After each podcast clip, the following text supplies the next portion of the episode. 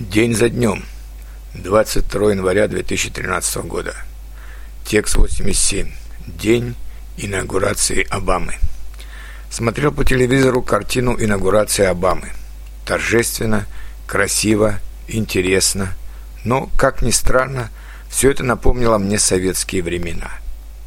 Мы стали за эти 20 лет циничнее и практичнее.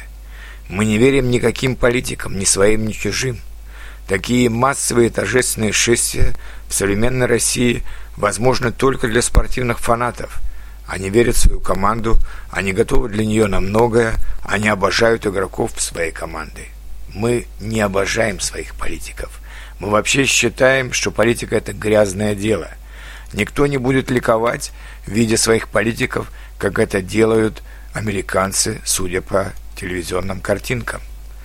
Конечно, здорово, что американская нация не потеряла своей наивности и так истово верит, что их президент может осчастливить их жизнь, а может быть и жизнь всего мира. И это мне как раз напомнило советские времена, когда, конечно, были диссиденты, но многие искренне верили, что наше общество самое лучшее общество в мире и что мы несем миру идеи прогресса и социальной справедливости – и если эту социальную справедливость заменить на демократию в инаугурационной речи Обамы, за которую он обещает бороться во всем мире, то сходство с советскими временами будет просто поразительным. Нет, конечно, я никого не буду учить, хотя я по профессии учитель. Просто я прожил уже достаточно много, и по личному опыту, и по горькому опыту моей страны знаю, что учить быть счастливыми – просто бесполезно, а часто даже и вредно.